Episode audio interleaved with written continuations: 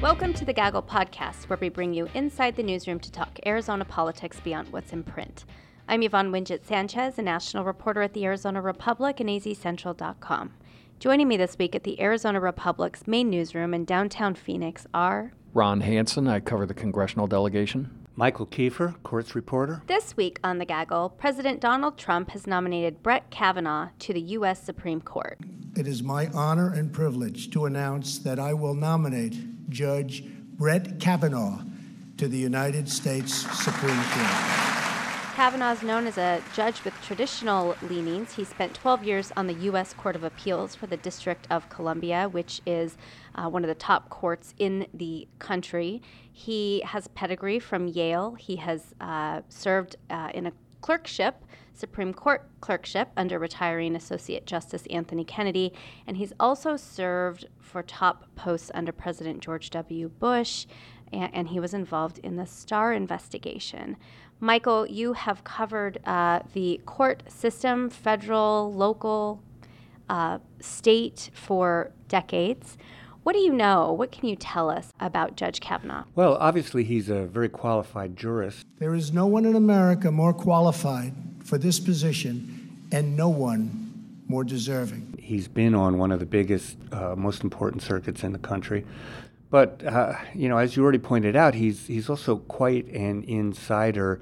Uh, in that uh, he worked in the Bush White House, he was part of the Starr investigation against former President Clinton, and he has also overtly stated uh, in his acceptance last night that he's a devout Roman Catholic, which uh, seems to uh, acknowledge the elephant in the room.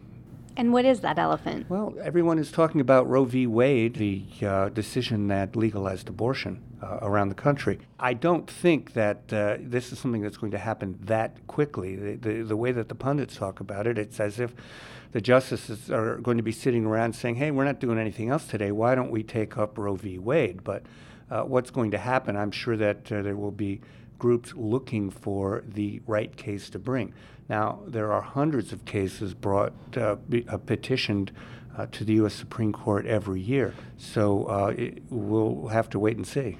That means theoretically that you know they're they're looking at what may be happening in Arizona uh, on the potentially on the abortion front. We've seen a lot of restrictive uh, measures put into law by conservative Christian groups like the Center for um, Arizona Policy, those sorts of efforts uh, to see, and, and, they'll try to gauge whether or not there is a, a, a, a majority movement, I guess, towards such restrictions. Well, well, right now, generally, the the um, a, a, lot of the big decisions don't come out of the blue. For instance. Uh, uh, same-sex marriage. I, I think that you know that the courts watch what's going on state by state and uh, region by region before they um, uh, make a decision. So I, I, I, would have to expect uh, the same thing would happen uh, with that question. Of course, this is assuming that Judge Kavanaugh actually makes it through the nomination process.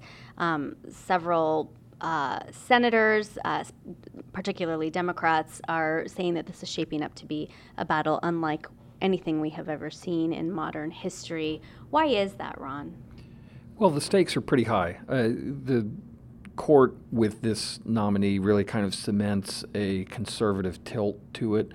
Um, and when you look at um, how long these justices typically serve, um, you're talking about uh, someone who figures to be on the court for probably decades and uh, continues the conservative bent of the court for you know perhaps a generation uh, as we see more of the justices uh, turning over, it's just something that uh, this really kind of locks in an ideological outlook in their jurisprudence that is uh, that means certain things depending on your politics.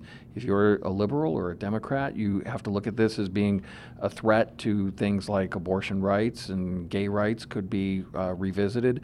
Uh, there are other civil rights that could be taken up as well. If you're a conservative, you look at this as an opportunity to really sort of uh, redefine some of the issues that you may have lost in the past and look at things and establish uh, business rights and the boundaries on regulation, government and federalism uh, as a concept uh, could be more developed. So these are really, really important kinds of decisions that are sort of glacial in their pace, but really momentous uh, when one of these big cases comes down. You know, the irony, I think, of, of, of that is that the courts are not supposed to be political. A judge must be independent.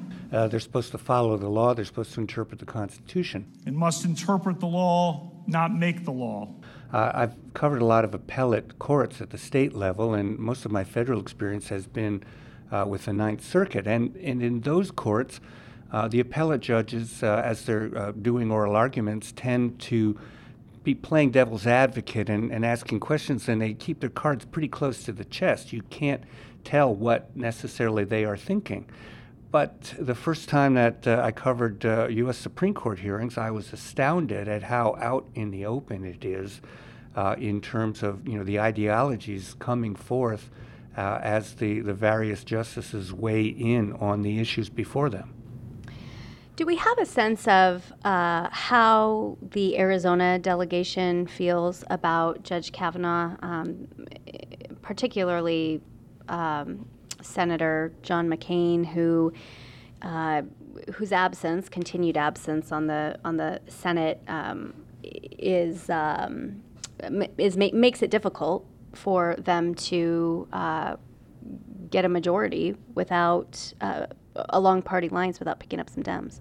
Yeah, I mean, his absence definitely complicates this. It means that it's one person who likely would have voted yes for this that uh, may not be in the mix. Uh, uh, Senator McCain indicated uh, generally that he was favorably inclined toward this nominee, um, but he won't get the chance to cast that vote unless he returns to Washington, which is very much in doubt at this point. Um, when you look at the numbers, Republicans still have all the members they need in the Senate to confirm Judge Kavanaugh uh, to the Supreme Court. The trick will be to preserve all the uh, the members of their caucus. Um, the two most likely uh, to peel off would seem to be Susan Collins of Maine and Lisa Murkowski of Alaska. Jeff Flake has been someone who has been uh, sort of uh, putting a judicial blockade uh, around the uh, the White House nominees to the circuit court uh, uh, judgeships of late in sort of a, a, a, protest over the president's position on tariffs. But he has told us, you know, right after Justice Kennedy's announced retirement, that he did not view the Supreme Court the same way. He would not hold that to the same standard. So Jeff Flake has indicated preliminarily, anyway, that he is sort of favorably inclined to Judge Kavanaugh as well. So it suggests that Arizona will not be the thorn in the Trump administration's side that they might have been. There's also a lot of talk about the potential would be senators. How do uh, Kyrsten Sinema, Representative Kyrsten Sinema, and Representative Martha McSally feel about this selection?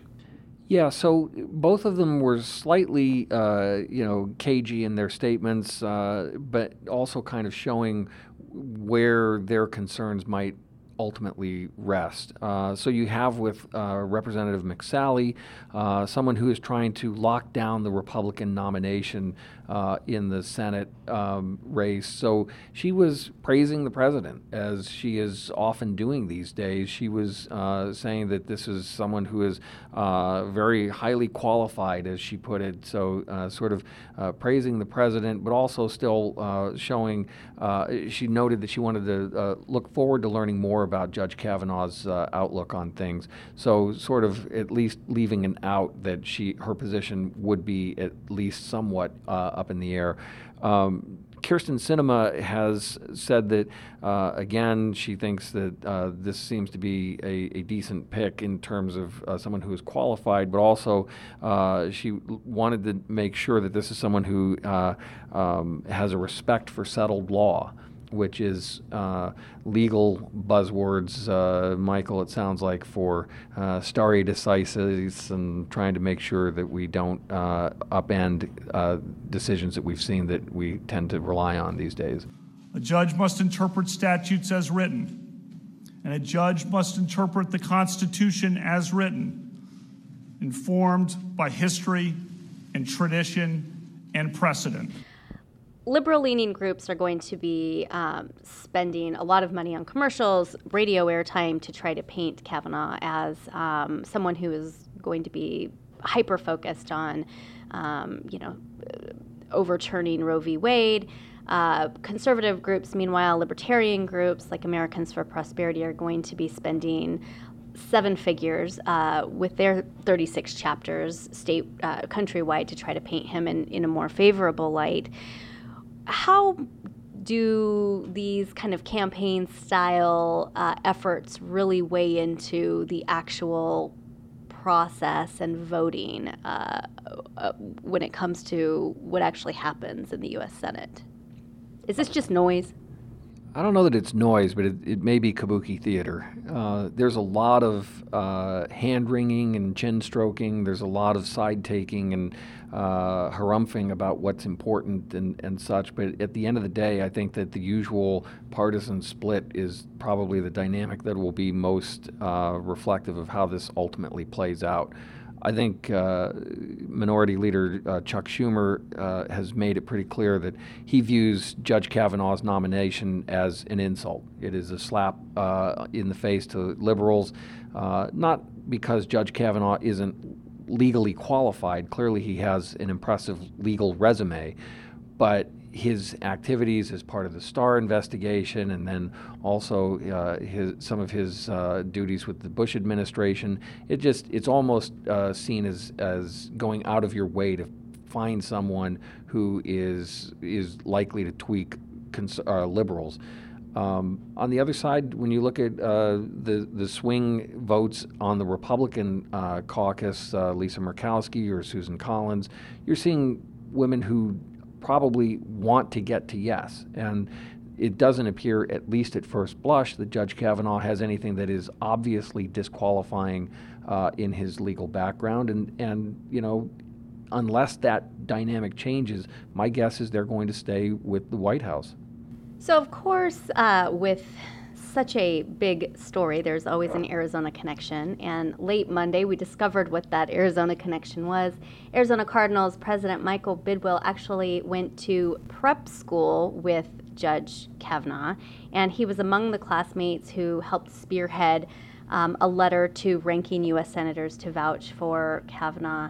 The Arizona Cardinals uh, wrote a story uh, on azcardinals.com and then tweeted out the story and uh, that tweet drew an incredible amount of backlash from fans who said it was inappropriate for the team to weigh in on such a divisive political issue. For example, uh, one person wrote, uh, Eric Fernandez is his name, wrote, Why the bloody hell is the Arizona Cardinals social media account tweeting this? This is completely insane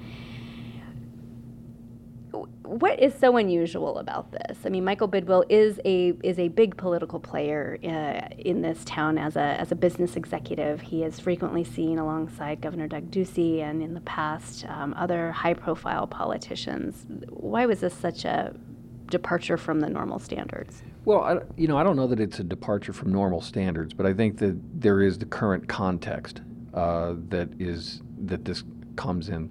And let's be clear NFL owners, joined by the President of the United States, have really taken to task players who have indicated any kind of political inclinations, taking uh, a knee during the national anthem, for example. This is something that has been uh, a subject of, of you know the president's tweets for some time now. It has been uh, out in the public realm, and there has been an effort by the NFL owners to uh, tamp down that controversy by having the players stay in the locker room. So if they want to make any social justice uh, protests, they do it in the privacy of the locker room to keep it outside the public view. Then you have someone like this using the team's colors and the platform that the Cardinals provide in this community and, and more widely, uh, taking what will be interpreted as a very political uh, stance on something like this. And I should add this too. It, one other reason that is not entirely surprising is that the Bidwills and the Cardinals are among the most active in terms of political uh, contributions and, and activity uh, in professional sports. uh, very long-standing conservative views. But but here again, you know, is is this irony that uh, we are reducing it all to politics, and this is not supposed to be a political appointment. Kavanaugh is not running for office. He is not running for judge, nor is he uh, is he someone who Trump is hiring to come to work for him. Uh, so you know, th- this is. Uh, this is, I think, what is troubling about the whole the whole situation, that we are looking at this as if uh, we are putting uh, someone is being put in place to establish a regime, and that's not what the courts are supposed to be about. I believe that an independent judiciary is the crown jewel of our constitutional republic. We'll leave it there. That's it for today. Thank you for listening to the Gaggle Podcast. You can find me on Twitter at Yvonne Wingett. You can follow me at Ronald J. Hansen, and that's H A N S E N. You can follow me at Michael B. Kiefer. Thanks to the politics team and also our producer, Sierra Juarez. Please subscribe to the show and review it on Apple Podcasts, SoundCloud, Stitcher, or Google Play. See you next week.